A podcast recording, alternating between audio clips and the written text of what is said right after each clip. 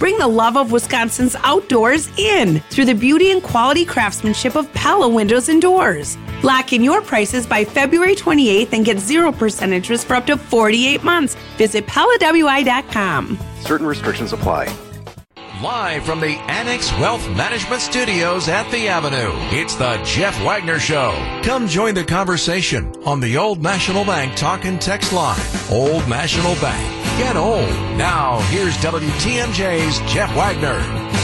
Good afternoon, Wisconsin. Welcome to the program. It is one of the reasons why in April, if you get a chance to vote on the constitutional amendment, which would expand the scope and the ability of judges to detain people on bail. It's so important why you vote yes. Let me tell you the story of Tani A. Gregory. And if you want some more details on this and you follow me on Twitter, it's at Jeff Wagner 620. But last, last September, Tani Gregory, who is 21, was arrested in Waukesha and charged in Waukesha Circuit Court with misdemeanors, possession of THC, which is marijuana, and resisting or obstructing an officer. All right? A signature bond. He was released on a signature bond, and that means the bond was $1,000 but he doesn't have to post it. He just has to promise that he will pay it if he violates the conditions of his bond. So, signature bond, the conditions, I'm looking at it right now. He's not to use or possess any controlled substances. He's not to possess drug paraphernalia. He's not to operate a motor vehicle unless properly licensed. And he's to comply with all licensing restrictions. Okay, so it, it's misdemeanors. They let him out on a $1,000 signature bond. He fails to show up for a court hearing that I believe was scheduled for December 9th of last year, and they issue an arrest warrant. So um, he's tracked down. He is then found. He comes for another hearing, and they decide to release him uh, again. They reinstate the signature bond for him um, on September uh, on December 16th and continue the conditions of his bond, which again is not to operate a motor vehicle unless properly licensed, etc., etc. Now, why am I telling you this? Because you may remember a story. Now, this is he is re-released on the signature bond mid-December on the Waukesha charge after he didn't appear, and you've got all these conditions. Because we talked about this. Let me tell you what Tani Gregory did within an hour on February 6th. He was out on bail again, and the instructions are he's not supposed to drive or anything like that, right? Unless he's got a proper driver's license, uh, which um, I doubt that that's the case. So 4:15 in the afternoon, Whitefish Bay police see him going 51 miles an hour in a 25 mile an hour zone near Santa Monica and Lancaster in Whitefish Bay. This is right, right by Santa Monica and Hampton. And I used to live in this area for 30 years. It is a very busy area. There's schools around there. This is 4:15 in the afternoon. At Santa Monica and Henry Clay, police attempted a traffic stop, and prosecutors say Gregory, Gregory briefly stopped before reversing and pulling forward in an attempt to maneuver past a squad car. Police noticed there was a passenger in the vehicle before the driver sped off in reverse until there was an opening in the median on Santa Monica. Police again tried stopping the SUV, but the driver reversed, pulled forward again, trying to get past the squad, reversing in the wrong direction at 40 miles an hour, nearly striking parked cars and causing other drivers to take evasive action. Gregory reversed over a median, hit a squad car. Officers then positioned their vehicles for a high risk traffic stop. All right. By the way, this is the same guy that, after not showing up in December, is now still out on the bail. Remember, a condition was that he, he not, you know, operate cars without a license. Hmm. An officer was able to grab onto the steering wheel through the open driver's side window, while other officers pulled the passenger from the SUV. Prosecutors say Gregory pulled forward, and an officer, fearing he would be hit, drew his service weapon. Gregory then sped off, the complaint says. It is a miracle that somebody did not die in this incident. Whitefish Bay Police was, pursuit was terminated when officers lost sight of the SUV. About 45 minutes later, around 5 o'clock, police spotted um, the vehicle at 71st and Hampton. Gregory again sped away. A Milwaukee police pursuit ended when Gregory crashed into a pole in an alley between 77th and 76th. The complaint says the vehicle rolled over. Two other squads also struck poles as the 2.1 mile pursuit came to an end. Prosecutors said it reached speeds of 80 miles an hour, more than double the speed limit in the area. Undaunted, after the crash, Gregory took off running, scrambling through yards in the neighborhood near 77th and Catherine, where he was eventually taken into custody. Prosecutors say he had THC and cocaine on him. Oh, by the way, as a condition of the bail from September, in addition to not driving a motor vehicle unless properly licensed, he was not to use, possess any controlled substances and or drug paraphernalia. I bring this up not necessarily to criticize the initial judge in Waukesha for setting a, a stupid low bail on the guy, because I, I understand the original charges were just like possession of marijuana and a resisting charge. They were misdemeanors. Once he failed to show, you would think that, that maybe at that point in time you would think about maybe increasing the, the, the bail, maybe to a cash bail or something like that. But it's, I bring this up simply because we now understand bail in these many cases is such a joke. It's just a flat out joke. You have this dangerous loser. He's in court in December. You tell him, okay, we're going to let you loose we're not going to make you post any bond, but we expect you to comply with all these conditions. And less than two months later, he's involved in an incident where, like I say, it is but for the grace of God that police officers and or innocent people are not killed. And you might ask, you know, what's going on now? Well, he's in custody, but he's only in custody on a $20,000 bail. You know, uh, he's only in custody on a $20,000 bail. Now, my guess is there's not going to be anybody that's going to come forward and post this. But as I mentioned on my Twitter account, again, you can follow me. It's at Jeff Wagner 620. If this guy is somehow able to find someone to post bail for him, does anybody think the cash bond will stop him from committing more crimes?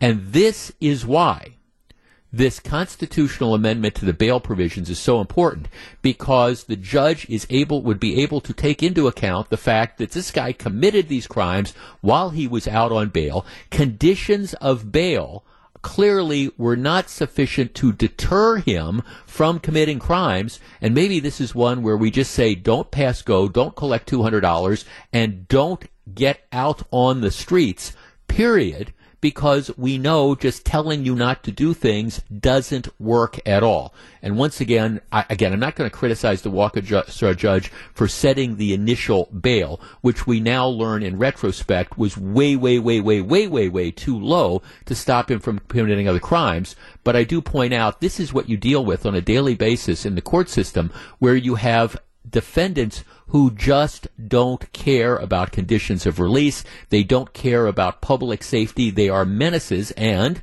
they belong behind bars. Now, the charges, um, let's see, Greg, Tani Gregory is looking at fleeing officers, first degree recklessly endangering safety, misdemeanor bail jumping, two counts, vehicle operator fleeing, eluding police, and second degree recklessly endangering safety, plus resisting an officer. My guess is there's probably some more charges that you could bring, but that is the saga of Tani Gregory out on the streets and almost killing a police officer. All right, when we come back, I want to talk about this very, very tragic traffic situation that happened in December.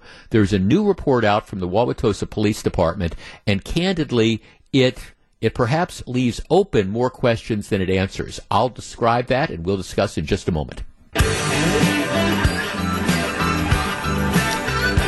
In my opinion, the Milwaukee Department of Public Works has a lot of explaining to do. Let's flash back to December 13th. And if you can remember this, there was the truck, the, the, the heavy duty truck that was used to fill potholes. Remember the, the film of this? Driving at a high rate of speed southbound on Mayfair Road.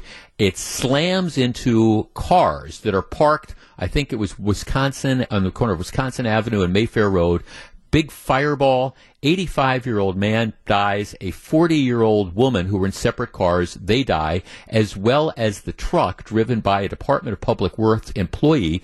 Her name is Denise Dura. She was 64 years old. Okay, so here's here is the story. First question was, okay, why why was this truck this DPW truck, what was it doing in Wauwatosa at the time? So there's a report that's been issued by the Wauwatosa police. What it says is that Ms. Dora and her partner were um, out and about. The partner had a migraine, so the pair went to an urgent care on North Mayfair Road. Once there, Dora, the public employee, works employee, said she was going to drive home to pick up her credit card while her coworker was getting medical attention. So she leaves the coworker at the urgent care and apparently drives home to in the the the, the public works truck to get the credit card. All right. On her way back is apparent when is apparently when she has this incident, loses control of the truck, drives at the high rate of speed, and ends up killing two people. All right, now here's where it gets interesting, and this is according to the Wauwatosa police report. Her supervisor, and, and by way of background, she had worked for the department for a, a couple. She had worked for the department for a couple of of years, and um, she had done various, you know, had various positions with the department but uh, she started work at the city in April of 2018 um, as a DPW parking enforcement officer.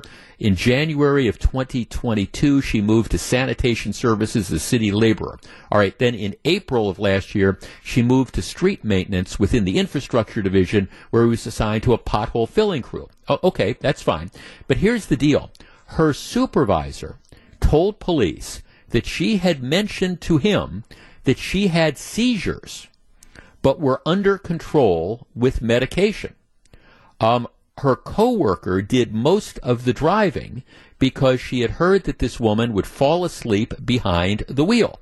Although she said to police that in the three months they had worked together, she hadn't noticed that happened. Her niece and daughter said the lady had seizures for years.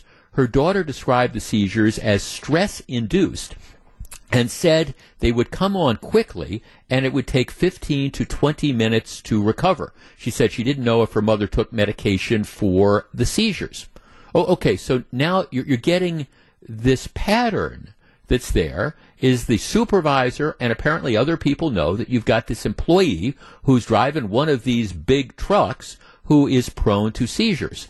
DPW declines to answer, and the local newspaper pursued this. The DPW declined to answer questions following the release of the police report and instead issued a general statement. It said, generally, the department monitors the driver's license status of employees who must drive as part of their jobs and takes all appropriate steps if it becomes aware of any condition or restriction on an employee's ability to drive. These steps include communicating with the employee's health care provider to confirm his or her ability to drive safely and perform other job functions. She had a valid driver's license. Okay? Our number. And then, of course, they go on to say, for confidentiality reasons, we are unable to indicate how any of this might have applied to a specific employee because we're in litigation. But the bottom line here is you have th- this lady who apparently is known to have seizures, and she's out there driving this truck and she's at least got access to drive the truck by herself. Now, this is an unfortunate situation, no matter how you cut it. There, there's no doubt about it. And it doesn't sound like to me there was any um, malfeasance involved. She had this medical condition. But the question, I guess, becomes what's going on at the Department of Public Works? And if you have I don't know, some knowledge that an employee is prone to seizures, for example, do you have an obligation to investigate that? Should there have been an investigation? Should there have been a determination? And should she have been behind the wheel of this vehicle in the first place, valid driver's license or not? Our number, 855-616-1620. That's the Old National Bank talk and text line. I mean, I think quite candidly, the Milwaukee Department of Public Works has a lot to answer for here because while I understand you have medical emergencies, the question I think is, okay, do you as an employer have an obligation, especially if it's true that the supervisor, according to the supervisor, um, had been told by the employee that they had seizures. Should that be a red flag saying, okay, maybe we need to do an investigation and determine whether this lady should be behind the wheel of a truck filling potholes? 855 616 1620. We discuss in a moment. 855 616 1620. Jeff, as a former public works employee, there's two problems that jump out. First, she needs a complete doctor's release after she makes known that she has seizures. Now, let me just stop there. I, am just, I'm trying to imagine if, if you go in and you tell a supervisor, hey, I, I have seizures, but, but don't worry, I'm okay. I, doesn't that send off all these red flags that before you, you give them the keys to, in, in this case, a big heavy duty truck, you, you do at least a little bit of due diligence to try to figure out, okay, what's going on? What are the seizures? What's the medication that she's on before you just simply say, hey, just, just go out and, and drive. Secondly, they the public works worker says she cannot use a public works vehicle for personal use as she did. Well, that was kind of my other question. So her her coworker who is driving the truck most of the time has migraines, so they drop her off at the urgent care, and this woman decides that she's then going to take the the the truck, the pothole filling truck, and drive to her house, wherever that is, to pick up her, her credit card. I, I wonder, I mean, I guess I don't know enough about the public works rules, but I, I wouldn't think that you'd be able to take City of Milwaukee dump trucks and just drive them wherever you want for personal use. But that's just me. The bigger issue, though, is is did people at the Department of Public Works know that she was having seizures? And if so, what, if anything, did they do to investigate this to determine whether she should be behind the wheel of one of these trucks, understanding that if she does have one of those seizures, which is what I presume happened, you're going to have catastrophic results. Paul in Milwaukee. Paul, you're on WTMJ. Uh, yes, I'm uh, retired. I've been retired for about nine years. But when I worked for the city, they checked your license regularly. We have drug testing there. They do drug tests. I think they do an excellent job. It, uh, my question is, how did she get her driver's license? When you're at motor vehicle, they ask you them questions on there. And then, was she under medication? Was she under doctor's care? Well, if they issued her a valid driver's license, then apparently she must have been okay with it, and she must have been under doctor's care. So uh, to me, it would be under the you would look at DMV for issuing the license. well, but if it, but isn't wait wait wait a second though, Paul? Isn't there a difference between drive? I, I don't disagree with you to an extent, but isn't there a difference between getting a driver's license and then driving, like in this case, a, a heavy duty truck at, at, work? And wouldn't you think somebody at the Department of Public Works, if the supervisor did know, if she had said she's prone to these seizures, wouldn't you think there'd at least be some follow up to determine maybe whether she should be behind the wheel of that vehicle? Well, my, I, I, I'm assuming that because this is their policy that she had to have a commercial driver's license, one even to drive that truck. So they issued her a commercial driver's license under that, you know, yeah. DMV did. Now, if she yeah. lied on there and didn't write down that she gets seizures and stuff, well, motor vehicle or the city of Milwaukee really has no, you know, reason not to let her drive if she has a valid license. I mean, well, as far as medical records, don't they have to get under the FEMA Act? They can't even ask you medical questions. well, to, well, she, no, well, no, Paul, no, no. Thanks for calling. No, no, I'm not. No, I mean, this is see. I guess that, that's one of the uh, no if if you're the supervisor, and again, I'm, I'm all I have is the Wauwatosa, Wauwatosa police report. Her supervisor tells police that she says that she had, had she told him that she had seizures, but they were under control. My point is, once you you find that out, don't you have an obligation, regardless of, of whether you've got a driver's license or not, to conduct an investigation to determine whether it is appropriate that you should be, I mean, driving the vehicles? I'm not saying that it wouldn't be inappropriate, inappropriate for her to, you know, I'm not saying she couldn't do work. I mean, she could get out, she could fill the potholes, she could do all that type of stuff, but being authorized to be behind the wheel of the vehicle. Now, you're suggesting that the, the DMV can essentially be deaf, dumb, and blind and just say, well, no, it's, I mean, she had her license, we can't do anything about it. I can't believe that that would be the case. But I guess we'll see. Hey, Wisconsin, it might be cold out right now, but soon it's going to be warming up and you will need to get your home ready. That's why I'm here for the Wagner Spring Home Improvement Showcase presented by our friends at Great Midwest Bank. And this week we're brought to you by Ridgetop Exteriors. Visit their website at ridgetopexteriors.com or give them a call at 414-291-7663. It's the Jeff Wagner Home Improvement Showcase on WTMJ.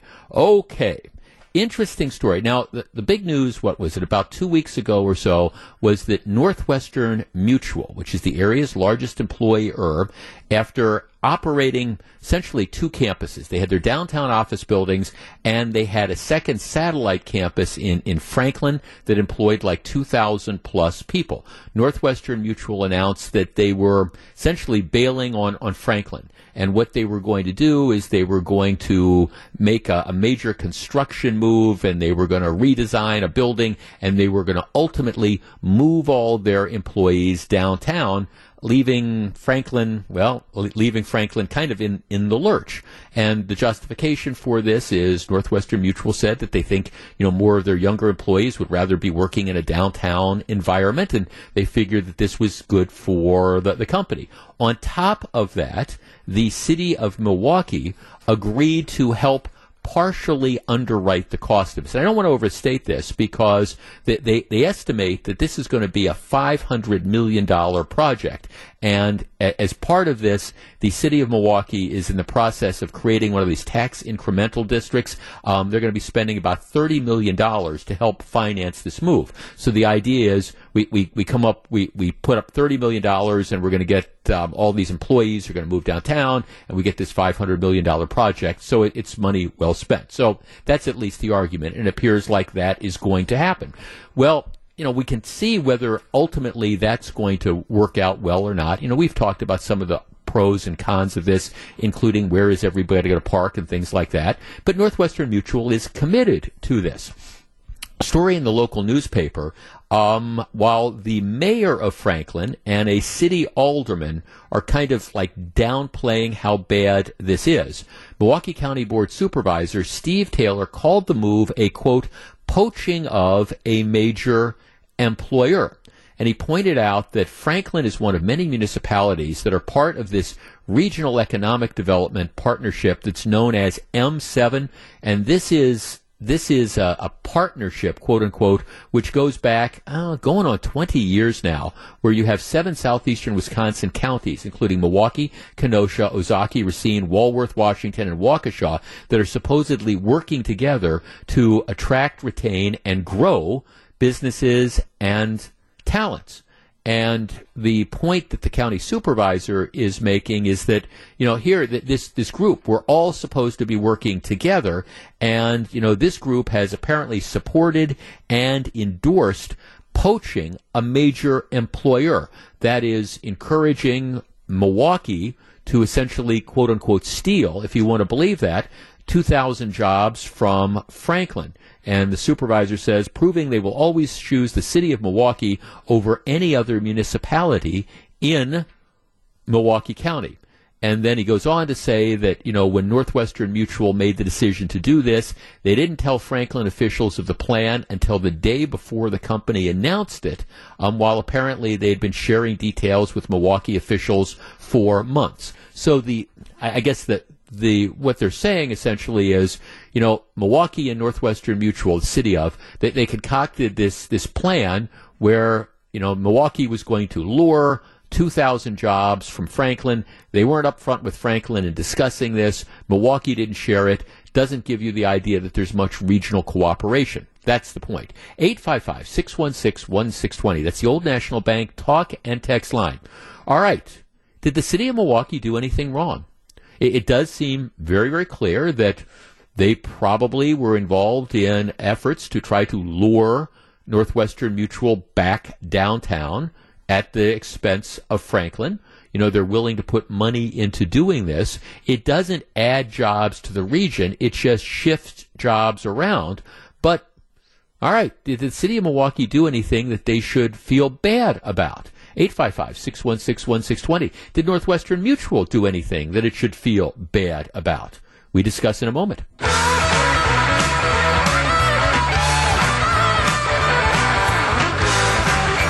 So very glad to have you with us. So if you're just tuning in, here, here's the story. We, we, all know Northwestern Mutual has made the decision that they're going to bail on Franklin. About for like the last what 10, 15 years, they've had this satellite facility that, that's been I mean, home to like 2,000 plus employees. They have made the decision that they are going to close that facility. They're going to try to sell the buildings, but there, there's nobody, at least out there right now, that's interested. And they're going to move those employees into downtown Milwaukee and they're going to consolidate their campuses. Um, obviously, some Franklin officials are upset with this because it hurts the tax base of Franklin. It, it's not a good thing to have happen from the perspective of Franklin. But um, one of the county supervisors is talking about how, gee, that you know they they've poached a major employer, and this is not in the spirit of regional cooperation. 855-616-1620, and we're discussing whether or not Northwestern Mutual or the city of Milwaukee really did anything wrong. And I will tell you, my my take is is absolutely not. I mean, there is a competition. The reality is there is a competition for employees and communities compete with each other. And for whatever reasons, Northwestern Mutual, and again, what time will tell whether they're correct with this, but they made the assessment that they, they want to move everybody downtown and they want to co- uh, consolidate, and they'd rather presumably have everybody in downtown Milwaukee than, than out in Franklin. And they've done that for a lot of reasons. Like I say, time will tell whether that's the right decision that they made or not.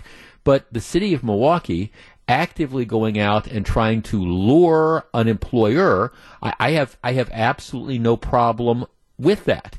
And to me, if there's somebody to be upset about, maybe it's officials in Franklin that didn't do more to convince Northwestern Mutual to stay. Now, I'm not sure that, that they could have, but you know, you see this. There are a number of major employers, Rite-Hite, Milwaukee Tool, Fiserv, who are moving headquarters from the suburbs, in whole or in part, down to the city of Milwaukee for a variety of reasons. And that's, to me, that's on, just like if Milwaukee loses a business, and that business decides it's going to move somewhere else, it's it's not gee where are they going that should be at fault. It's okay. Could Milwaukee have done more to keep them or not? But the reverse is true as well. I don't see this being something that Milwaukee should get criticized for. Let's see, Jeff. Milwaukee and Northwestern Mutual did nothing wrong. Franklin should be ashamed by the way they're acting. They didn't care about Strauss Veal either. Well, that's that's a whole other story. That that that was just an absolute debacle the way Franklin handled that.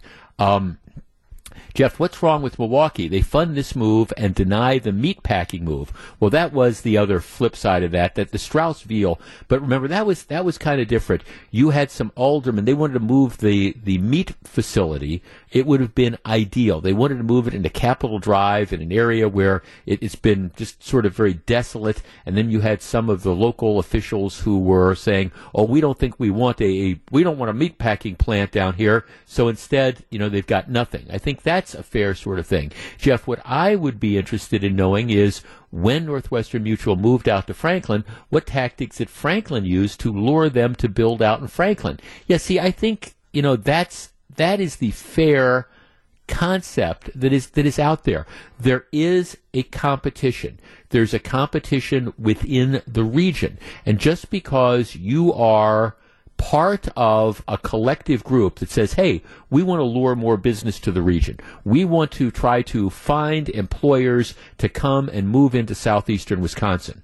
I don't think it is inconsistent to also say, well, at the same time, you know, Franklin wants to look out for Franklin, West Allis wants to look out for West Allis, you know, Mequon wants to look out for Mequon, et cetera, et cetera.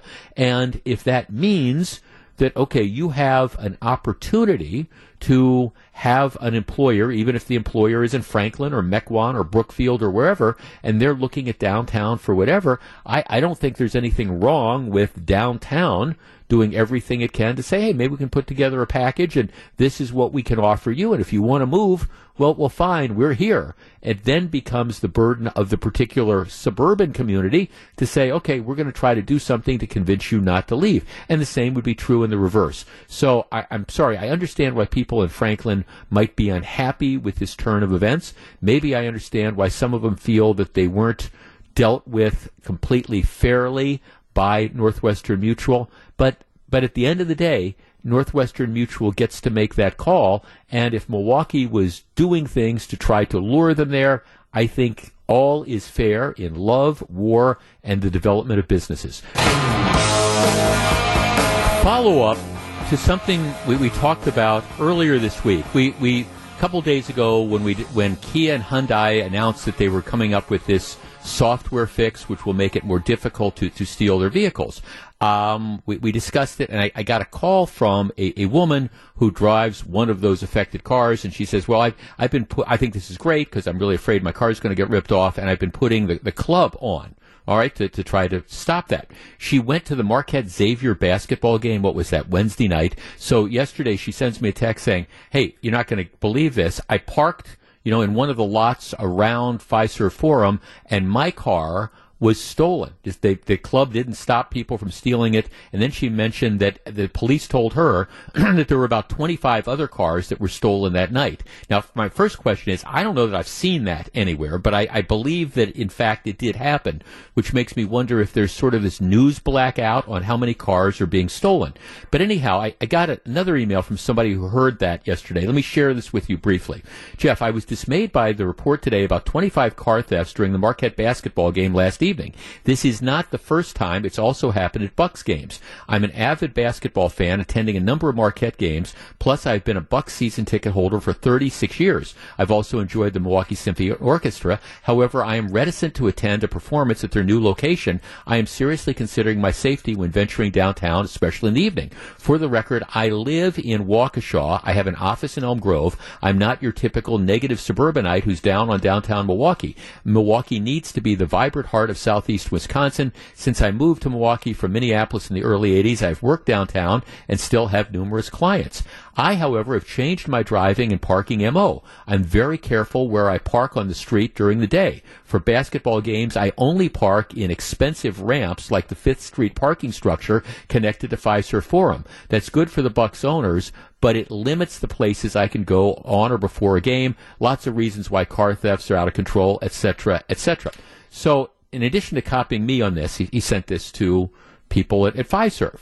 And I, I, have in my hand the response that, that we got. I'm looking at the response from um, guy who is the head of security at Fiserv we work daily with the Milwaukee Police Department to make um, significant investments in our security plan and police support during each event at Fiserv Forum. In addition to the robust security deployment and contracted police support, MPD has provided additional district support during events in the areas surrounding our arena outside of our 30 areas. As you are aware, 6th and Cherry is well north of our arena and outside of our area of direct support. Even so, MPD specifically places a special emphasis in the 6th and Cherry Street area during ticketed events at Fiserv Forum. We will pass this information and the concerns of our patrons to further work with MPD in maximizing the efforts to continue to provide a safe experience for our fans attending events in the Deer District. I completely understand the frustrations, but know that we have a team working 24 7 to secure the Deer District with extreme focus during events. So in, in, essence, they're saying we know this is going on and we're we're making it a priority, but still it, it ends up happening. I guess that the bottom line of all this is that this is a continues to be a, a, big deal. And if it is in fact true that you had, for example, 25 cars that were stolen the other night during this game from people who were attending the ball game, whether they're parked a block or two away from the forum, from the Fiserv forum, or whether they're several blocks away. The point is, if they come out and find their car gone, it's going to be a huge problem. And whether it's additional private resources with private security kind of patrolling these areas, working in conjunction with the police department, or whether it's a larger police presence, this is something they've got to get a handle on because it's not getting better. Live from the Annex Wealth Management Studios at the Avenue, it's the Jeff Wagner Show. Now, here's WTMJ's Jeff Wagner. Good afternoon, Wisconsin. Welcome to the show. I, have mentioned this before over the years. When I was in seventh grade at Riverview Middle School, which is long gone. It's now Glen Hills Middle School, but I, I started off at, at, Riverview. They had, um, it was one of these kind of like open learning sort of things. And I remember our, our math class. It was, the, a, a, lot of the math class, it was kind of self-taught. In, in other words, you know, you, you, you could work at your own speed and the instructor was there to try to like help facilitate that. It was different than here. Okay, this is what we're going to cover on a particular day, and you could kind of work at your own uh, own speed. And it was kind of an interesting concept. And one of my classmates, his name was Dan. And I, I, learned this early on. You know, I, I was I, I, wanted to I wanted to excel. I wanted to work really hard. I wanted to do really well. And and so I, I tried to apply myself. But I found myself in in the area of math just getting my butt kicked by by my friend Dan because he was a genius when it came to this stuff. I mean, just really really good and it, it just it didn't it didn't matter how much i worked or how hard i worked he was truly gifted when it came to this. And, and interestingly, he went on, and I think uh, last time I heard from him, he was working for the National Institute for Health. And he's been a really, really smart guy and a nice guy too. And I remember after middle school, we went to high school, and, and he. I, went to Nicolet High in Glendale, and at the time they had this very, very vaunted math department, and he immediately went into the honors math class programs and did extremely well, in part because, like I say, he was he was brilliant. And the truth is, no matter how hard I worked at math, I was never going to be as good as he was. That that was just it because this guy was a genius. And I, I, also I learned early on that there's like lots of stuff that I'm really good at, and maybe I can concentrate on, on trying to, to be the best Jeff that I, I could be.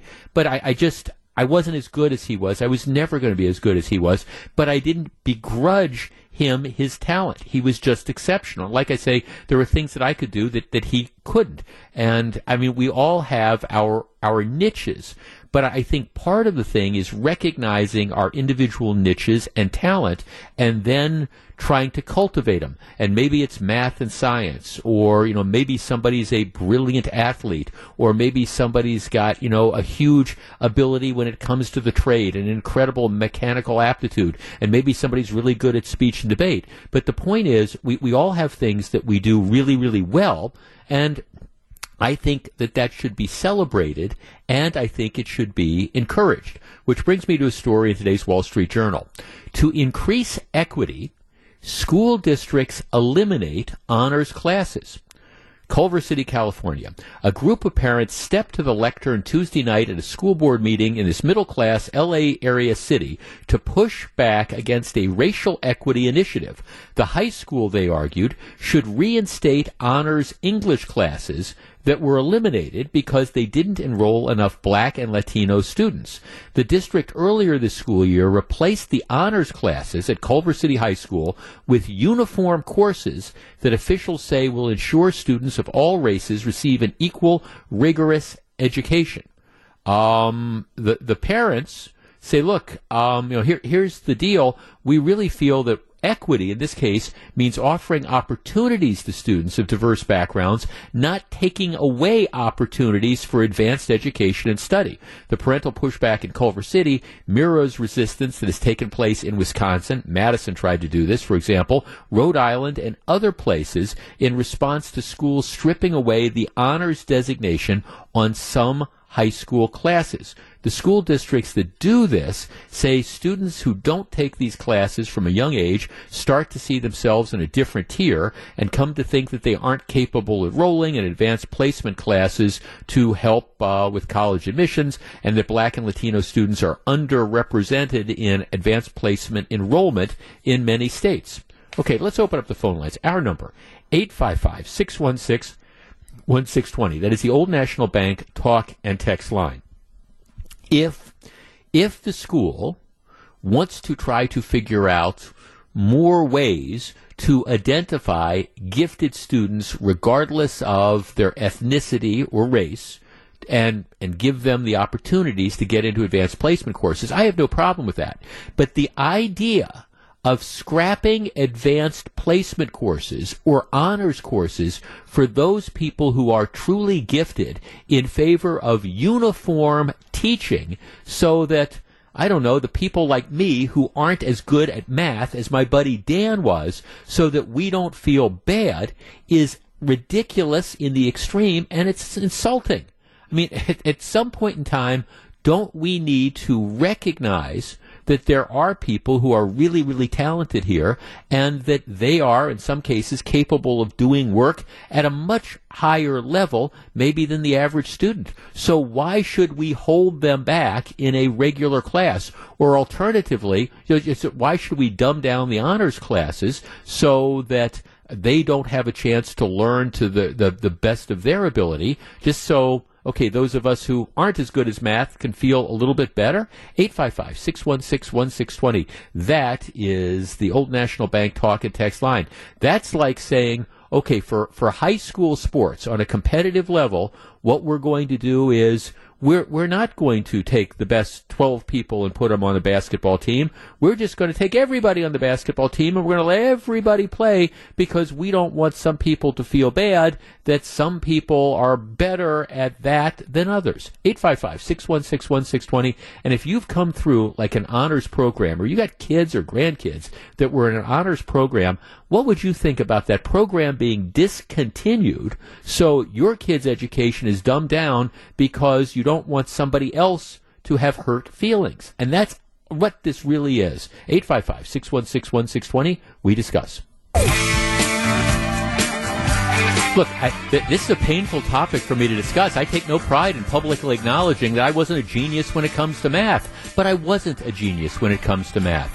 But the idea that some of my friends who I grew up with who were math geniuses should be denied the opportunity to learn to their full potential. We're not going to have advanced placement courses. We're not going to have honors courses because, well, we don't want people like Jeff to feel, you know, left out or feel bad because you have these other people that are able to exceed. And, and quite candidly, if you would have stuck me in the advanced placement math courses, I would have been lost. I just wasn't good at that. Jeff, this is a great way to take a brilliant mind and create boredom, which would lead to poor behavior and many other negative things. Jeff, this is a very personal issue for us. We had a child who is profoundly gifted, and throughout her years in the school systems, instead of meeting her needs, they held her back. So instead of putting her in a fifth grade reading class in kindergarten, they let her literally sit under a table because she was so frustrated that everybody else was learning but her every child, regardless of background, etc., deserves an education that meets their needs. That goes for gifted kids, it goes for special needs kids, it goes, goes for all the average kids like me. When we start holding one group back and let another group catch up, um, just think of the loss we have in potential. Let's talk to Denise in Oak Creek. Denise, you're on WTMJ. Hey, Jeff. Um, the, the, absolutely stupid dumb, stupid, shouldn't be done. You know, frustrating. As as one of your rules of life, you know, life's tough. Get a helmet. What are you teaching these kids? That right. you know, they're they're the ones that need help aren't going to get help. The ones that are gifted are going to be bored and it's going to cause trouble. I know I had that problem when I was in school because, yeah, um, you know, I got held back a year because, believe it or not, California was more progressive in education than Wisconsin was back well. in the 70s. You well. know, and I got held back a year because no, I can't be eight years old in in in, in fourth grade. You know, right? So you know, yeah, and, and I guess my question would be, Denise, too. Where where are we going to get the next generation of, of brilliant minds in, in, whatever area, whether it's the sciences or the arts or, or whatever, if we artificially hold them back at a young age? Oh, this kid, this kid is capable of, you know, doing advanced work, but no, we don't want to let them do that advanced work because we don't want other kids to feel bad. No, I mean, that, that's, th- that's that's how you grow. That's where you, you get the, the brilliance. That's where you get the advances in medical science. I mean, I, I want to encourage that brilliance. Don't we all want to encourage that brilliance? Absolutely, and that this is not going to do that. No, thanks for the call, Denise. I appreciate it. 855 616 1620. Larry in West Bend. Larry, you're on WTMJ. Good afternoon. Hey, Jeff. I just wanted to comment. I've got a daughter that's a senior in high school right now, and so she's going through the admissions process with a couple of different universities. And one of the things they look at is how rigorous your classwork schedule was. So, are you taking the AP classes? Are you taking the college uh, level classes while you're in high school? And if if your high school doesn't offer those, you're going to be at a tremendous disadvantage against the kids who, whose cl- right. schools do offer those classes. Right, uh, not to, know, so right. I, not to mention, you're going to be you're going to be behind. E- even if you do get into the, those colleges, and I understand what you're saying, it makes it more difficult. But even if you do get into those colleges, you're going to be behind the, the kids who've been more challenged at their schools, where you've got the advanced placement work. I just it, it, the whole thing, Larry, just makes absolutely no sense to me. Don't we, we want to everybody learns at a different level, and don't we want to encourage people to be the best person they can be when it comes to school? You know, and I had a niece that uh, had all kinds of these classes, these AP classes, while she was in high school. She was actually able to graduate from college a semester early because sure. she had taken all these classes. So it was a sure. huge financial savings for her and my and her family because you know one semester of college that's a lot of money. Yeah. Absolutely. No, thanks for the call, Larry. I appreciate it. We kind of touched a nerve with this. Jeff, my son is in fourth grade at MPS and is testing at a high sixth grade level in most subjects, but they will not give him any advanced classes. He tells me daily that he is bored. Um, yes. Where's my text here? a text from a guy who's a who's a teacher, and he said that um, and, and his his point was that you know the quickest way to have gifted children, you know, who, who, have these real talents, the quickest way to lose them and see the behavioral problems and stuff develop is you put them in an environment where they're not challenged at all. And it, to me, it, it, just makes sense. These kids just end up getting bored. Jeff, this is catering to the lowest common denominator. I, I don't mean to be harsh about that, but yeah, it, it's this idea that, uh, and look, I, if the argument is, you know, that we feel this type of student or that type of student, their, their, their numbers aren't high enough in advanced placement. Okay, to me, there, I guess there's two ways you can do it. The, the, the, common way now is that let's get rid of the advanced placement classes. My solution would be, okay, let's figure out why this is. What is it that's going on if you have if you've determined that there's not enough left-handed, you know, blonde-haired kids that are in the advanced placement class, what is it? What's going on? And what can we do, maybe at the earlier levels, to you know encourage and develop the, those those kids, as opposed to simply saying we're just not going to do this. Um, let's talk to Jane in Muskego. Jane, you're on WTMJ. Good afternoon. Good afternoon. Thanks for taking my call. Um, sure. I'm a retired teacher, 25 years of teaching, and I just turned on the radio and heard this, and my heart just skipped a beat and I didn't know who, where this was happening. And then your um, producer, he said, no, it's in California, not Wisconsin. And I just. Well, they tried to do it in Madison too, though. They tried to do it in Madison and it, it's gotten shot down temporarily, but no, that's, but anyways, what do you think about the idea? Well, it's awful. It's just common it's common sense people. Um you we have we get to have these highly intelligent people. We have to keep them engaged. Um and it shouldn't be you're right. Why is why are they why are their kids feeling this way? Because usually those kids are identified as a TAG person um, in the younger years, and the uh, school district should have a TAG program, and they go out of the room to work with the TAG teacher on on different things, or they can bring materials back to the room and work on it. It would be just like you said, the kids that need support in in learning. Uh, you know, the lower kids, um, they get the support they need, mm-hmm. and it is the school's responsibility to make the children meet the children where they are at academically. I right. can't imagine a school doing this. They're going backwards. Yeah. No, you're right, Jane. Thanks for the call. I, I you know, and, and the other thing is, I, I have always, I guess that there's two ways that people can approach stuff. You, I guess on, on the one hand, you can approach stuff as like a, oh, woe is me. I, I wasn't in the honors class, so oh, this is all terrible. Or on the other hand, and, and this is just kind of how I would react and how I did react. Okay, it, it motivated me to, to, to, to work as hard as I possibly could oh man, I'd really like to be in that advanced placement history class, or I'd really like to be in the advanced placement English class, or I really, you know, what, whatever that would be.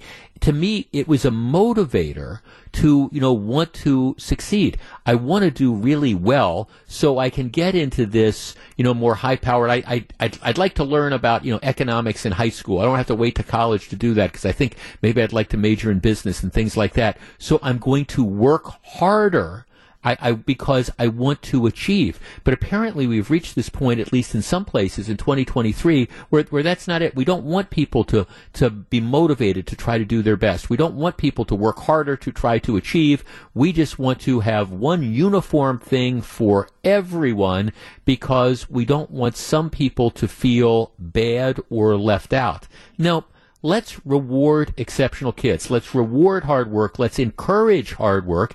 And let's recognize that, you know, we, we all learn at different levels and we all have different abilities. The trick is not to make us the same, but it's rather to maximize our individual abilities. Period. Case closed.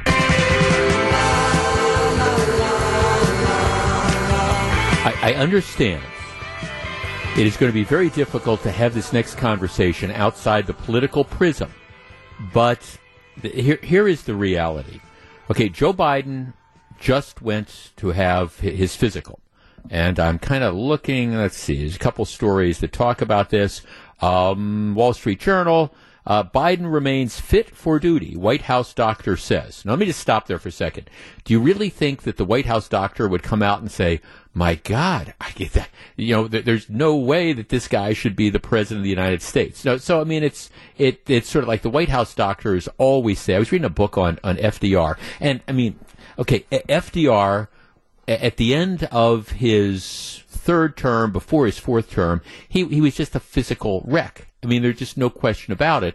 But they intentionally withheld that information. They put out statements to the public about his health that were, were overtly false because the White House doctor wasn't going to come out and say, hey, we think this guy's going to die within the next five or six months. Now, I'm not saying it's like that with Biden. I'm just saying that the whole situation is that these doctors I think you take what they say with regards to you know the, the health of the president as you, you, take it with a grain of salt. But having said that, here's the way the New York Times report this: Biden's physical exam showed he is quote fit to successfully execute the duties of the presidency. His physician said.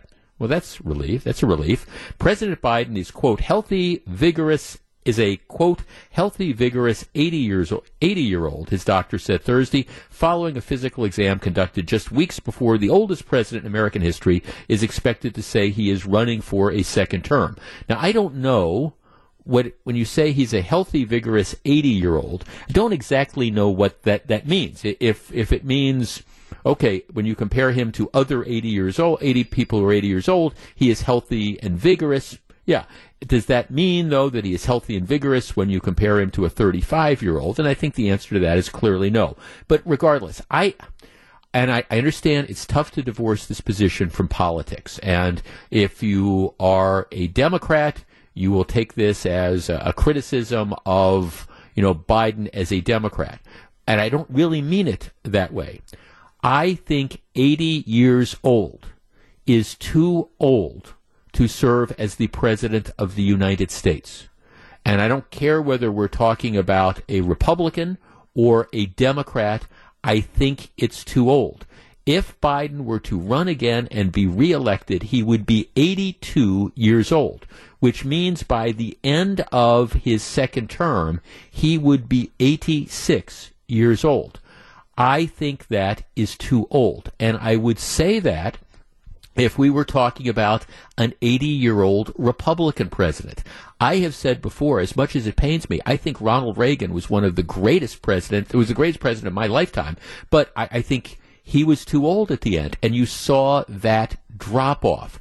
Now, I am not saying that people who are younger cannot exp- uh, experience cognitive drop offs and things like that. But the truth of the matter is, as we get older, our, our skills deteriorate. We are not as cognitively aware.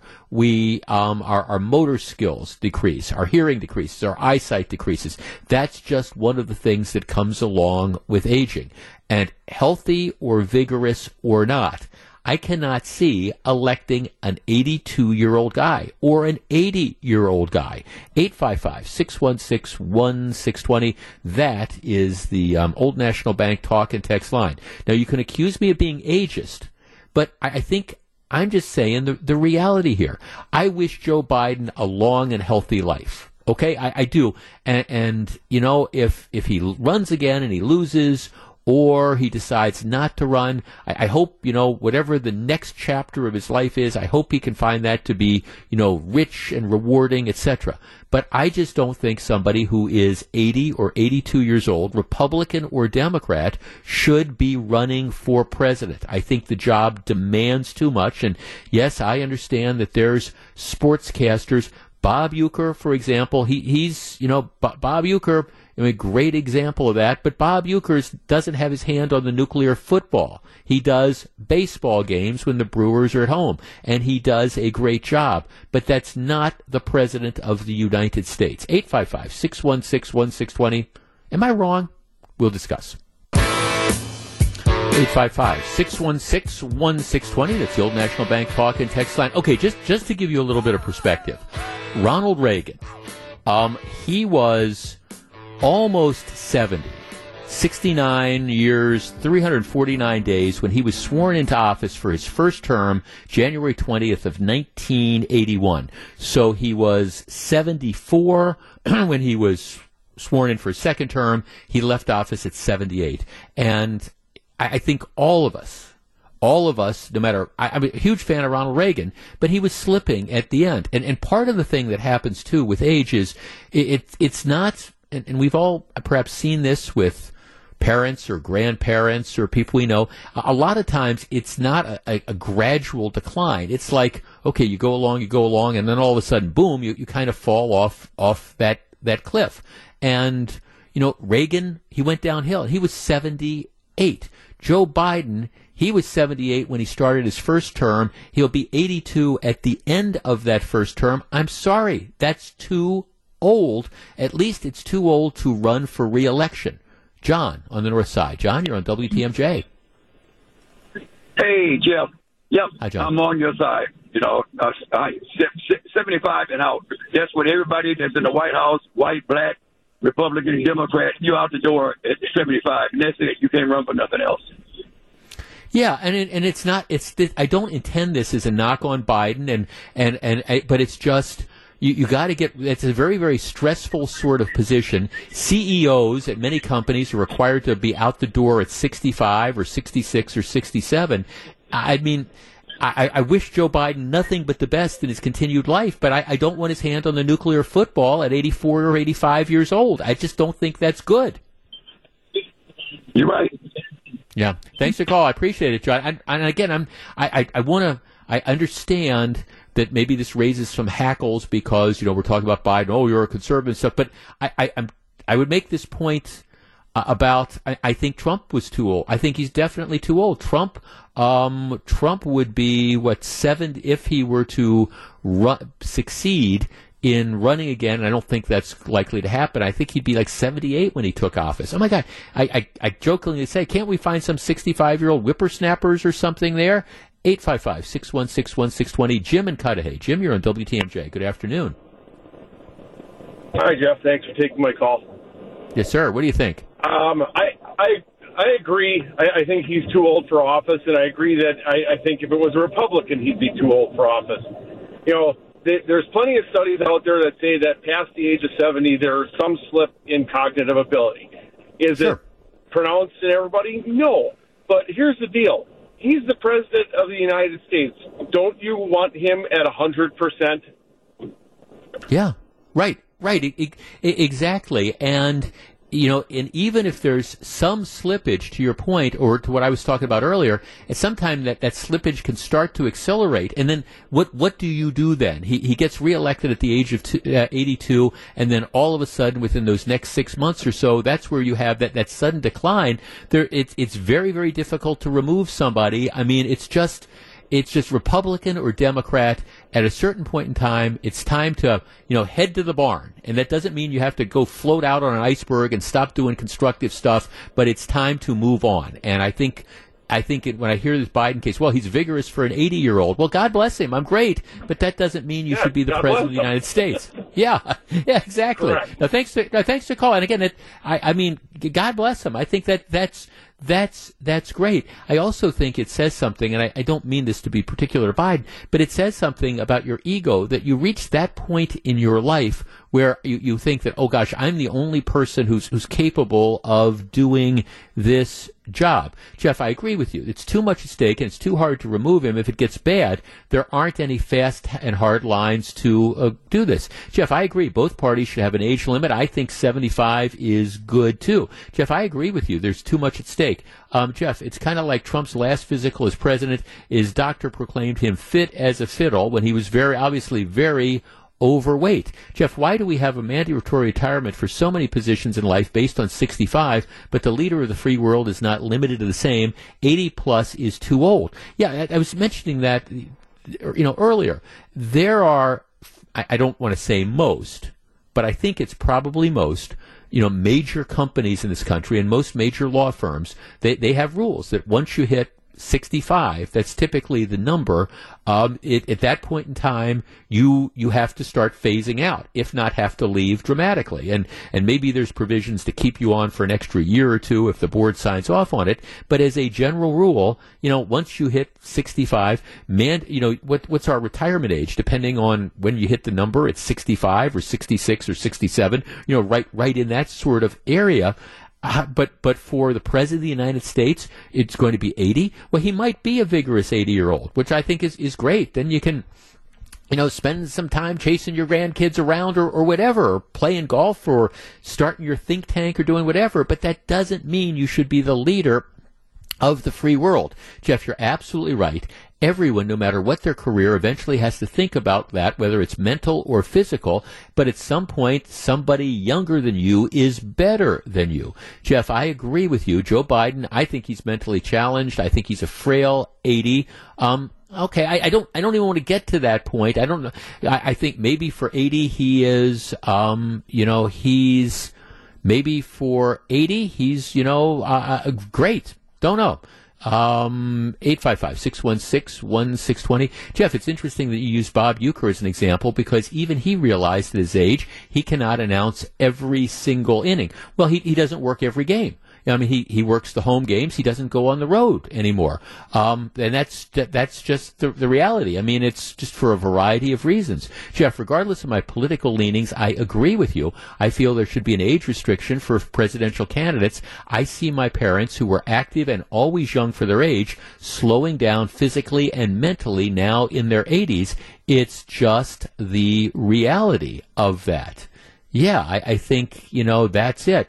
Um, Jeff, I think the likelihood of a president fulfilling a full term at the age of 80 or 80 plus is not very likely. Jeff, I think 60 is too old. I don't think I think we should stop voting for geriatrics. Yeah, I mean, I think there's, you know, I, I again, I I don't know how we got into this this situation where the, the only choices are people like Bernie Sanders or Joe Biden or Donald Trump. Again, let's put the politics aside. You know, the, these old white guys and stuff. Can't can't we find young white guys or or maybe you know, heaven forbid, a, a woman in her 40s or 50s like Nikki Haley? Oh, that would be just incredible, huh?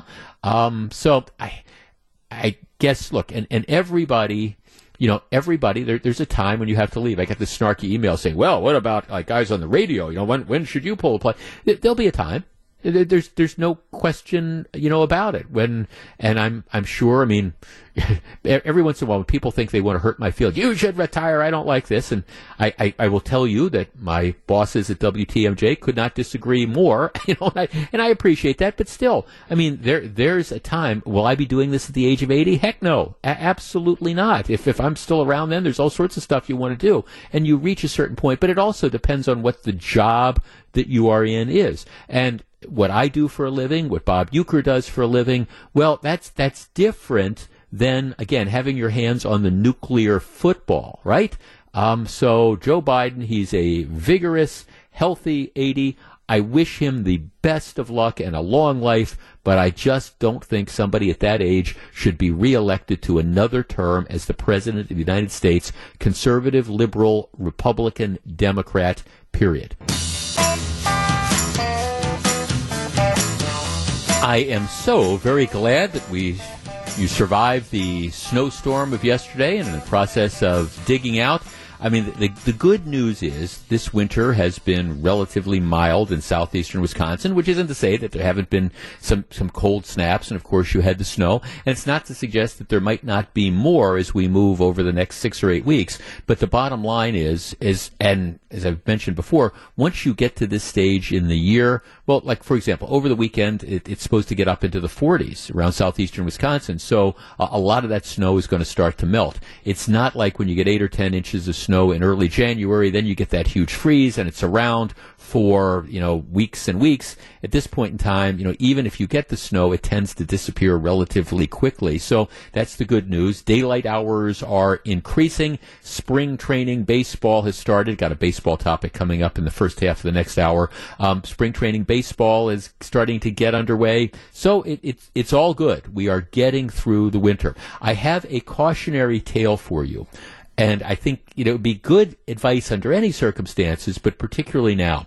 Uh, do not lose your credit card. Can I see a show of hands? Anybody who at one point in time had, or other has lost their credit card, and and I know if if that's you, you go, oh my gosh, I've lost the credit card, and there's this moment of panic where you have to call the credit card company, you know, cancel it and get a replacement and things like that. Well, you don't want to lose your credit card, number one, because you just don't want to lose your credit card. But secondly, it this is one of the kind of undercovered stories. It is taking a lot longer to get a replacement credit card that's out there. There is a global semiconductor shortage. You know, we've been hearing you know, since the, the, pandemic started about how the automobile and technology sectors um, ha- have been struggling because they haven't been able to get the computer chips, you know, the chips that they need to, you know, pro- to put in the cars and stuff, and, and everything is computerized and things like that. Well, now apparently what's happening is that th- this chip shortage has started to work its way down into the, the, credit card industry because you know now when you get the credit cards they're almost always these chip cards that they insert wait times of six weeks or more have become common. And that is particularly true if you are a credit union member. Used to be, you know, five to ten days, boom, you've got your new card. Now, again, up to like six weeks. And they say the problem is not going to go away. They estimate that even though manufacturers are project- projected to produce three billion of these different kinds of credit cards this year, expect credit card deliveries to lag throughout most of the year. So the bottom line is if you've got that credit card, don't lose it because it might take you several weeks to get a new one. And nobody wants that. Live from the Annex Wealth Management Studios at the Avenue, it's the Jeff Wagner Show. Now, here's WTMJ's Jeff Wagner. Good afternoon, Wisconsin. Welcome to the show. This is, of course, our last hour together for this week. A lot of stuff to cover. Pop culture quarter at the bottom of the hour. I just uh, a couple new postings up on my Twitter account. Um, and you can follow me on Twitter. It's at Jeff Wagner six twenty. This is. It, it is a frustration to me. There, we, we talk a lot about reckless driving on this program, and uh, but my, my problem is so much of the solutions that are talked about are are really nothing but virtue signaling. Now, there is what is described as a bipartisan series of bills that are moving through the legislature. And I know some of the people who are responsible for putting together, and they're well intentioned. But the, the first idea is that uh, one bill would allow the would take the fines for reckless driving and currently, a first offense reckless driving offense comes with a maximum fine of $200.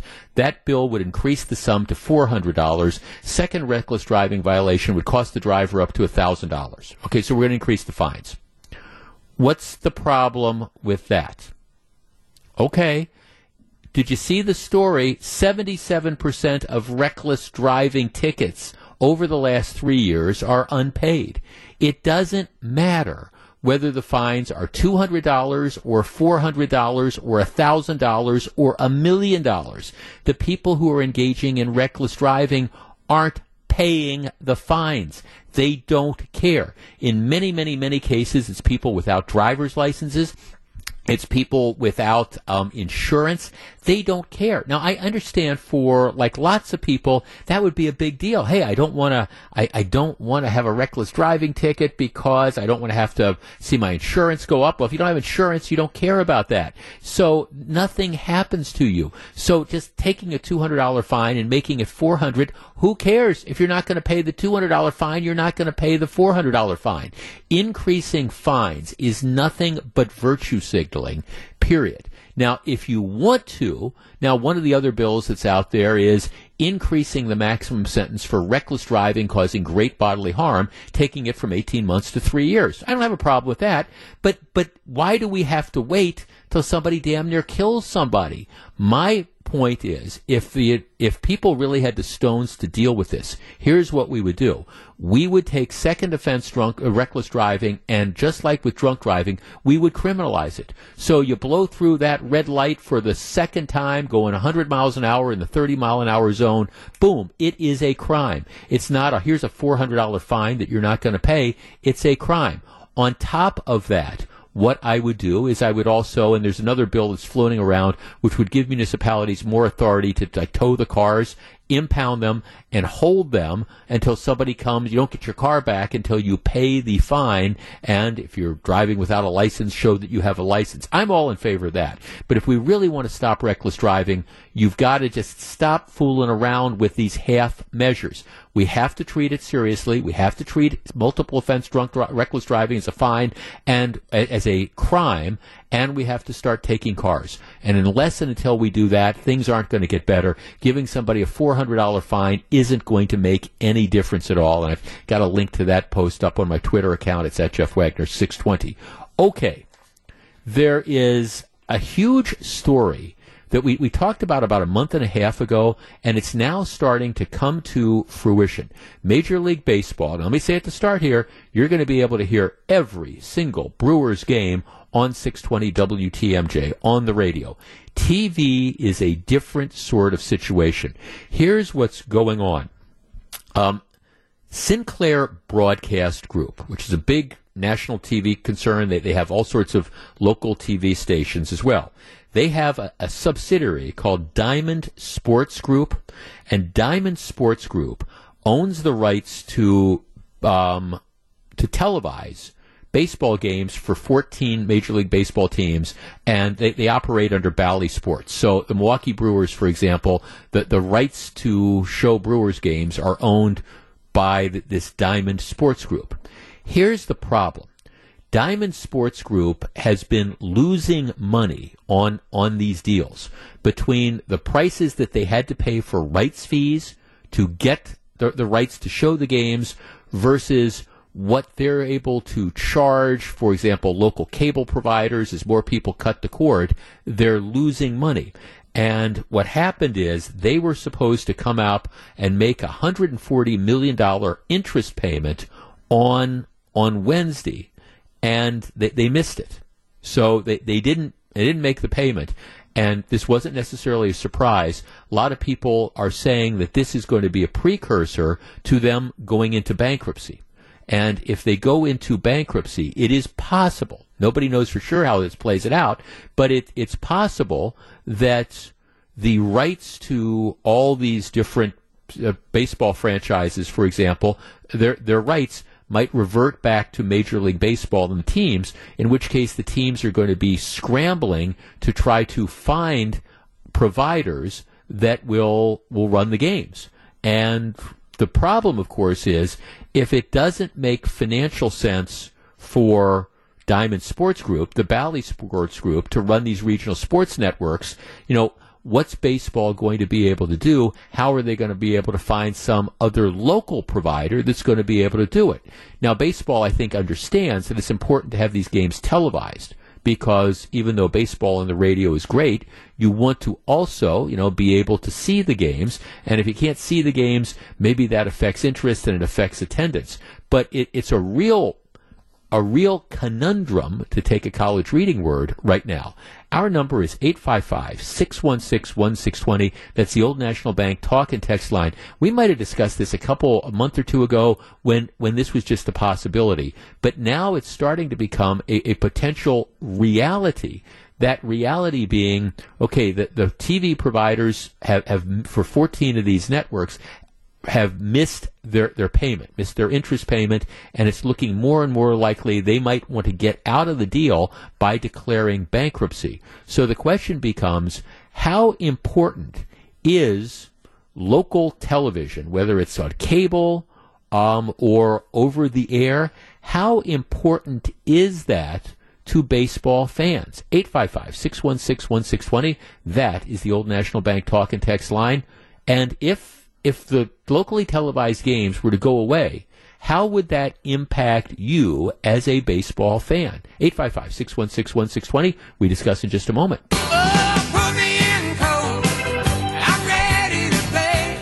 855 616 1620. That's the Old National Bank talk and text line. You know, I think I mean, th- this is all a very, very fluid situation, but Bally Sports Network, their, their parent company, has just defaulted on, on a, an interest payment that they had, and the smart people are saying it looks like they're going to look at declaring bankruptcy. Now, that, that doesn't mean that they're going to stop carrying the games. What it means is that maybe they're going to try to restructure the deals and negotiate. Um, at, at the very least, I think my guess is this year Brewers games are, are going to continue to be aired as as scheduled. Um, I don't know about what it means for the Bucks games into next fall, and you know who knows. But it's a very very fluid situation. But it's a huge issue, I think, for Major League Baseball because I, I think as as wonderful as radio is, and we're thrilled to have the ball games and stuff like that. I think a lot of people also want to watch the games as well. Todd in Watertown. Todd, you're on WTMJ. Hey, howdy, uh, howdy, Jeff. Uh, what a great, great topic. Um, hey, you know, I, uh, uh, as a matter of fact, the only reason I, I keep DirecTV is because of that. Uh, uh, to watch the, the the Brewers, that you know, and then once in a while at night, I'd be like, oh, maybe the Bucks are playing, and I'll and I'll uh, yep. click on uh, uh, the Bucks game and and catch that as kind of a bonus. But you know, between uh, the TV and the radio um, I, I enjoy radio, and then I just enjoy the you know painting. You know how Uecker paints the picture, um, right. you know, in your mind of the game. So I, I probably, uh, gosh, honest to God, I, I probably watch or listen to at least 140 to 150 games a year, wow. and the ones that I don't get are the West Coast late games. But it's right. super important to me. Um, it'll be a a, a crying shame if if we can't get it. And I don't. I think it's a open opportunity for somebody maybe to step in and uh, and take that place if it's possible. Well, Todd, thanks for call. I mean, I think you know that's. And I think that, I mean, look, Major League Baseball, the, the commissioner is saying that they'll, they'll figure something out. And, and if nothing else, if, if Bally's defaults, you know, what they'll do is they'll, I mean, work to try to find some other sort of provider or maybe try to take this all in house. I do think the future of this, and this is just my, my assessment, the future of this is less over the air, less cable, and more streaming. I just think that that's kind of the way it's going to go because, you know, you make the point, Todd, it'd be great if somebody else would come in and, and, run this. Well, the problem is the, the business model right now is, is broken. Um, because, I mean, obviously the baseball teams and the basketball teams, whatever, they want, they want the most right fees they can get. Can't fault them for that. It's, it's a business. But what the providers are finding, these regional sports networks, is between the money they have to pay out for the rights to run them, and then the money that they are able to get in from the, the cable operators um, saying, okay, well, you know, we want to run, we, we want to carry Bally Sports Network, so we're going to charge you, you know, X amount of dollars. What they're finding is that it, it's tough to come up with a profit. So that's where you find yourself. And I, I don't know how that business model is going to work. My guess is it's going to be, I think, more of a streaming sort of, of thing. Now, what that means for small and medium sized market baseball teams, if they have to like produce all their own stuff, that's a that's a different challenge. Jeff, I was really happy when uh, baseball was on Channel 18. I wish it would go back to regular TV. I know it won't happen, but I'm not willing to pay for cable just to watch the Brewers. Now that's that's kind of the issue. Now I know a number of other people who um, used to watch the ball games when they were on, I want to say Hulu, and you know now you know Hulu I, I think dropped them because it just it, it they didn't think that people would be willing to pay the extra fees to carry them. That's the dynamic that, that's out there. Jeff, the whole experience for watching local sports, I, I think, is terrible. Not uh, sure who is to blame, but something clearly needs to be done. I think the NBA and MLB need to step up in a big way. Jeff, it's, it's terrible news if the games go off TV. I'm retired and watch about 90% of the Brewer games that are on TV. Last year I saw three live games. I guess I'd have to listen to more Brewers games on the radio. I'm not interested in watching other teams play. Yeah, that's this is the way sports is going to look. I, I think over the next few years is going to be dramatically different. And there's no there's no bad guys here. It, it, it isn't. I mean, it's a it is a business and the business model has changed. You know, for one of our texters who were saying, boy, I, I really wish this was on, you know, I wish they were on local TV and things. Well, that's, that's not going to happen because, you know, the, the days where you'd have, I don't know, like Channel 18 or whatever that would pay and carry X amount of games, the rights fees are so dear that is they just they just can't figure out a way to make money on them, and even the regional sports networks are are struggling. The story I'm looking at says the Bucks. This is from the uh, Milwaukee Business Journal. Um, the Bucks. Bally Sports pays the Bucks about twenty-seven million dollars per year, and pays the Brewers about thirty-four million per year for the rights. And uh, the question becomes okay, so they shell that out and then they do all the production. How much can they bring in? And I mean, I'm, it's not specific to Milwaukee because they own 14 different networks, but they've they've missed their rights fee payments, and that's that they've missed their interest payment, setting the stage for bankruptcy, and that's not a good place to be.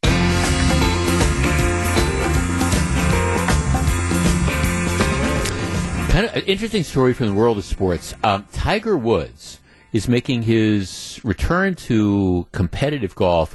Tiger Woods, who of course was involved in that catastrophic automobile accident a couple of years ago, um, he's actually it was you know he was doing something at it's the site of the old Los Angeles Open. Uh, they now call it the Genesis Invitational. But you know, for for all of us who remember that story, I mean, there was a question whether he was going to survive that, that car crash that he was involved in, and uh, much less, you know, come back and, and play competitive golf. So he's was playing. He's been playing in that tournament, and actually, I, I was just kind of looking this up. It's um, it looks like, well, right now, it looks like he's going to miss the cut. He he finished two rounds. Um, he finished uh, two rounds at. Uh, he's now one over par. He was two under yesterday and then kind of fell back today. He's um, he's one over par right now. The projected cut is um, at even par. So I guess that that could, potentially change, but at least as it stands right now, he's outside of the cut line, which I'm sure um, isn't going to make some of the, the TV people happy because when you got Tiger Woods, you've got this, you know, you've got guaranteed TV ratings. But regardless, it, it's still an incredible success story, and um, I think Tiger Woods has been great for golf, no question about it. And um, it's just, it's it's a kind of amazing that being involved in that kind of a catastrophic automobile accident, that he's able to walk, number one, and number two, at his age, play competitive golf. So Tiger Woods right now on the outside of the cut line didn't do as well today as he did yesterday, but who knows how that's ultimately going to turn out.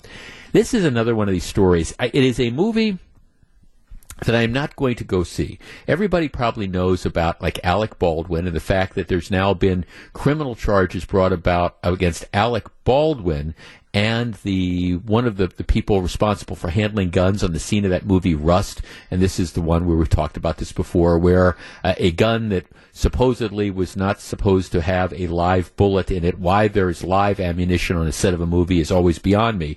But anyhow, Alan Alec Baldwin ends up he says he didn't pull the trigger. The FBI says he does, and ended up shooting a uh, camera person.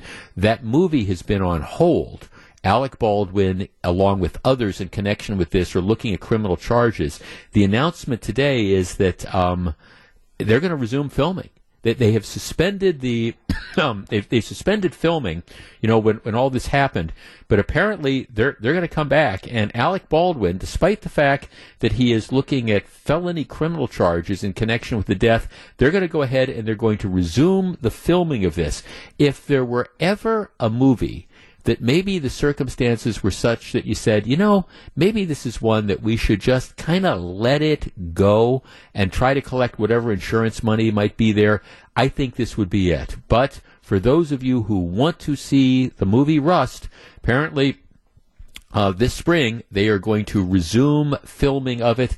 I think I'm going to pass. Gather round all. It's time for Wagner's Pop Culture Corner. Time to put aside the heavy lifting and have a good time at the Old National Bank talk and text line at 855-616-1620. Old National Bank. Get old. Now, here's Jeff Wagner. It's Pop Culture Corner time, brought to you by Palermo's Pizza. Delicious frozen pizzas made right here in Wisconsin for over 55 years. Palermo's is Wisconsin's hometown pizza, and courtesy of Palermo's, as we do for one caller during this segment, in the exclusive discretion of my producer Charlie, um, you will win a Palermo's Pizza prize pack. That's coupons good for two of their great pizzas. This Palermo's Pizza pizza cutter, which is really, really cool. A pizza cooler and sticky notes. How about that? Charlie gets to make that call. It is one caller, though. We'll, we'll get a lot of text, but this is for the callers. So, what's the thing going on in the pop culture world this week? Yesterday, one of what they think might be the big superhero movies of the year debuted Ant Man and the Wasp, Quantumania, which is kind of okay. This is one of the latest movies in the the, the latest the, the latest series of, of big Marvel movies. But there's a lot of superhero movies that are going to be coming out in this year. Guardians of the Galaxy 3 is due to come out May 5th. Spider-Man Across the Spider-Verse, that's coming out in June. The Flash is coming out in June. Aquaman and the Lost Kingdom are scheduled to uh, debut on Christmas Day, and a couple others.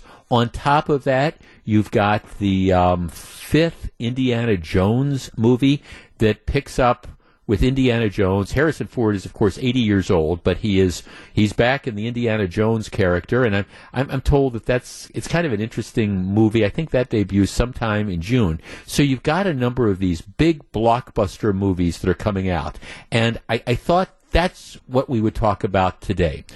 Our number is 855 616 1620. That's the Old National Bank talk and text line. I want you to think about blockbuster movies. You know, the, the really big, the Christmas debuts, the, the summertime movies, you know, the, the big, super successful movies. And my question to you is what's the best blockbuster movie of all time? We're going to do it in recognition of the superhero movies coming out and the, the Marvel movies coming out. Is it, is it, is it from the Star Wars canon? Is it you know, Indiana Jones? Is it Raiders of the Lost Ark? But that's what I'm talking about when I'm talking about blockbusters. You know, the big movies that everybody rushes out to see. You know, some of them um, are really, really good, some of them not so much, but the best blockbuster movie of all time. 855 616 1620. That's the Old National Bank talk and text line.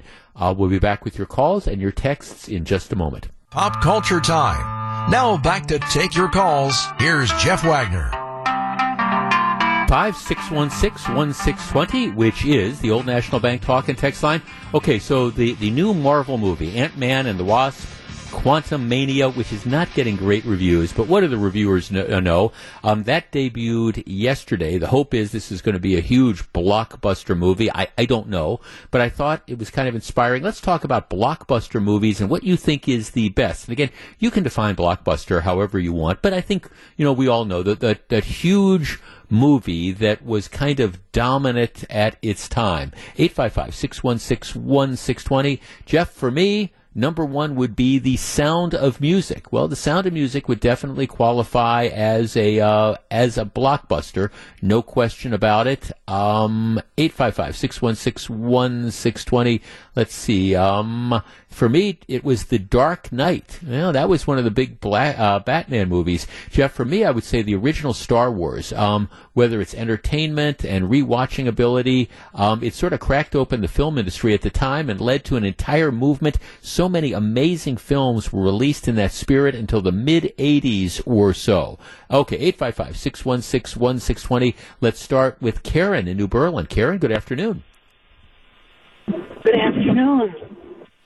Okay, best blockbuster of all time. There was a lot of good ones. oh, I got turned my radio off. Okay, I can hear you, Karen. Go ahead. Oh, okay. Karen. I well, I think Black Panther because it had more depth than the other superheroes, mm-hmm. and yeah. just right. Well, it, it, it clearly was more depth. Yeah, no, thanks for call, Karen. I mean, it was clearly, you know, that and, you know, it's going to be interesting is I think the, the sequel that they, they came out with last year, you're going to have, um, a couple, I think you're going to have a couple Oscars come out of that and you almost never have these, you know, it, it as there are exceptions, but, uh, some of these big blockbusters, it's rare that they get rewarded in the Oscars. It, I mean, it happens from time to time, but it's it's. Re- I mean, the, the, Godfather, for goodness sakes, didn't win Best Picture. Um, let's talk to. Uh, let's see, we've got Mike in Illinois. Mike, you're on WTMJ. Good afternoon, Jeff. How are you? I'm good. Best blockbuster of all time. So, for me, it's Jaws. I think that's kind of what started the genre of blockbusters. Yep. And I was nine years old when that come, came out. I wanted to see it the whole summer, and you know my parents wouldn't take me. And then finally, my dad came home from work one day in September and said, "Hey, you want to go see it?" I'm like, "Yes." And oh my God, I will never forget a couple of those scenes. The head mm-hmm. popping out, um, the boy. I don't even want to say the one other one on the raft, but either right. way, it was incredible, and I I think it's the best. Yeah, no, thanks for call, Mike. You know, a lot of people would agree that was really.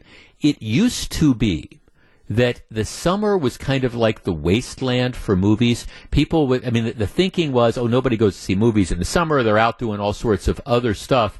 And Jaws completely redid that. I mean, I, I know exactly what you're talking about, Mike. I, I mean, I, and I've told the story before. I mean, I remember seeing it in a movie theater and I remember the, the girl, the woman I was dating at the time, when that, when the shark popped out of the water, you know, two thirds of the way through the boat, I, I, she, I think I still have marks in my arm from where she grabbed my arm. I think the, the fingerprints are still there. I mean, it was a really, really good movie. Jeff, for me, it was the original 1980 Raiders of the Lost Ark. I think it's the most perfect action flick ever. Just the first sequences in South America were perfection. Yeah, I think, um, yeah, Ra- that I, that was just incredible. I, I, think you can make a strong argument uh, about uh, about Raiders, and it's that's always been of the four that they've come out with. That's always been, I think, my favorite one. 855-616-1620. Let's talk to uh, Greg in Greenfield. Greg, you're on WTMJ. Good afternoon. Hi, Jeff. I got to say the blockbuster would have to be Maverick. Um, the nostalgia and Tom Cruise does it again. So yeah, it's funny. I, I, have he has the the Midas touch. Yeah, you know, it's it's funny. I have a couple texts that have made exactly the point. A recent one that absolutely lived up to its billing is Top Gun Maverick. I have to I have to confess, my wife saw it without me. I have not seen that movie yet, but it's definitely on my list, and it's also one that I think I need to see on the big screen. Right? Absolutely, especially like you know, just hearing the IMAX, the whole entire experience. It, it just something to be nostalgic, especially like reliving, you know, the original yeah. Top Gun. So yeah.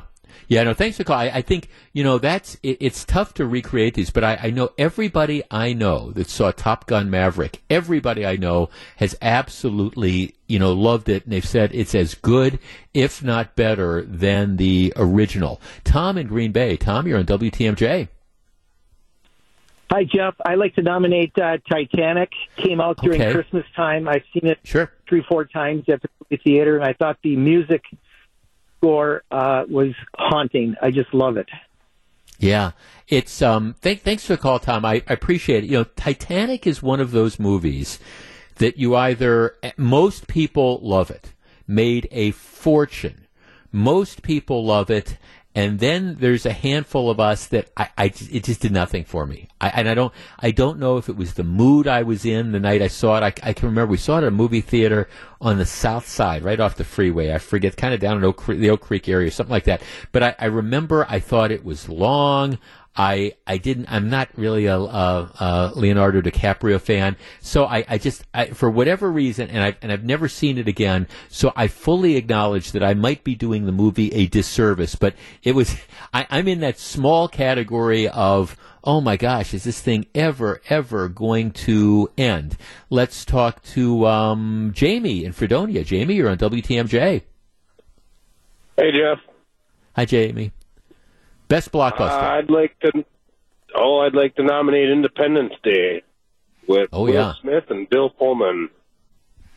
You know that uh, one of our texters actually says that they, they correctly that that kind of changed the game when it comes to uh, special effects and um, plus you know you've got you know Angela Bassett she was just great in, in that movie it was it it was it was it was a great movie it was perfect for its time no question about it and it made a ton of money Yeah, it was it was good. And Bill Pullman's speech about Independence Day right still gets me. right no great movie well worth seeing let's talk to Curly in Germantown you're on WTMJ Hey Jeff, how you doing? I'm good what's the, what's your nomination I'm thinking of Charlton Heston and the Ten Commandments. I'm really dating myself. but Back in the fifties. Oh well, you know, I mean, but I tell you that you're right. That's that's that's in the fifties, but that's a movie, you know, seventy years later, sixty years later, that, that still stands up. They show that every Easter, and the the Cecil DeMille, B. DeMille special effects are just absolutely staggering in that. I remember seeing it in grade school, and I'm 76 years old right now. So Okay. figure that Well, out. well, well, well, Cur- well. That's Curly. Um, actually, you know, for for being a fan for so long, uh, my producer Charlie says you are the winner of our Palermo's prize package. So I know he's gotten the information. So you get pizzas and a pizza cutter and a whole bunch of other stuff as well. So en- enjoy a couple pizzas on me. Hey, life is good. Thank you very much. Thanks a lot. I appreciate it. Thanks for listening. Yes, life is good. There's no question about it. John in Manitowoc. John, you're on WTMJ. Good afternoon. Well, I could give you a line of the move from the movie, uh, Jeff. I play, coach stays, he goes, I go. I love Hoosiers. I really do. I think it's one of the greatest movies, sports movies of all time, and the score is terrific as well. Yeah, Dennis Hopper, Gene Hackman. Yeah, it's you know there are you know I I know people who will get into heated arguments, exactly making the point that you just made. Greatest sports movie of all time. Hey, thanks for the call, John. There's no there's there's no question about it. Now I'm not sure I would classify that as a as a blockbuster, but yeah.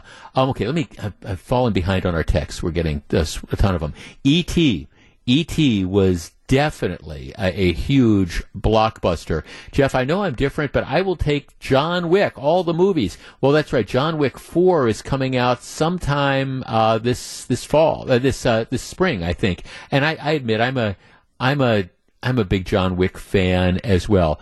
Jeff, you love Jaws, but not Titanic. Yeah, I love Jaws, but not Titanic. That's that's it. You can take that for what you were. Uh, Jeff, for me, it's Rocky. Oh, that's a that is a great, and that's one of these movies that just kind of came out of nowhere. The original Rocky, but yeah, that was a huge success. Jeff, for me, it's Pirates of the Caribbean, the whole series. I think the first Pirates of the Caribbean definitely was a great movie. I think, you know, afterwards, I, I think the series kind of went downhill as, as it moved on, but there's no question. I think that was just a tremendous movie. Jeff, for me, blockbuster movie, it's the Lord of the Rings trilogy. You see, we forget about these things, you know, and, and it seems like almost every year, that's one of the reasons why I wanted to do this segment. Almost every year, there, there's one big kind of popcorn movie that just dominates the conversation, whether it's whether it's Jaws or whether it's The Godfather, you know, or you know, you you name it. There's like what Star Wars would be another one of those examples. You have that one big movie, and the Lord of the Rings, um, especially the first one, but the the other ones that came out a, as well. Um, I think you know that clearly you know fits into the category. Um, let's see, Jeff. How about a few good men? Yeah, that was a pretty good one. A lot of people are saying Raiders of the Lost Ark. You know, I think when it comes to blockbusters, for me, it would either be Jaws or it would be Raiders of the Lost Ark. And I, I, I agree. I absolutely. I mean, I love. I, I love Raiders. There's just no question about it. And I think I just I'll be curious as to how that works out with Harrison Ford at the age of 80. Jeff Gladiator. Saturday Night Fever, Star Trek II, The Wrath of Khan. I boy, I remember seeing that at the theater. They used to have it. They used to call it Brown Point, Brownport. Now it's they call it River Point. But I remember that. Jeff, I'd have to go with Braveheart, um, Rocky. To me, it's The Fugitive. Really, um, anything Forrest Gump. You know, I'm surprised. Forrest Gump and Saving Private Ryan. Both of those, I think, would certainly classify as um, I think both of them would certainly classify as blockbusters. Well, the bottom line is there are going to be blockbusters coming out this year, whether it's the John Wick movie, whether it's the Ant Man movie, whether it's the new Raiders movie that's going to be coming out, Guardians of the Galaxy. Lots of opportunities to go back to the movies and see these films on a big screen. And We'll be around to talk about it. Okay, that's it for Pop Culture Corner this week. Thank you so very much for participating.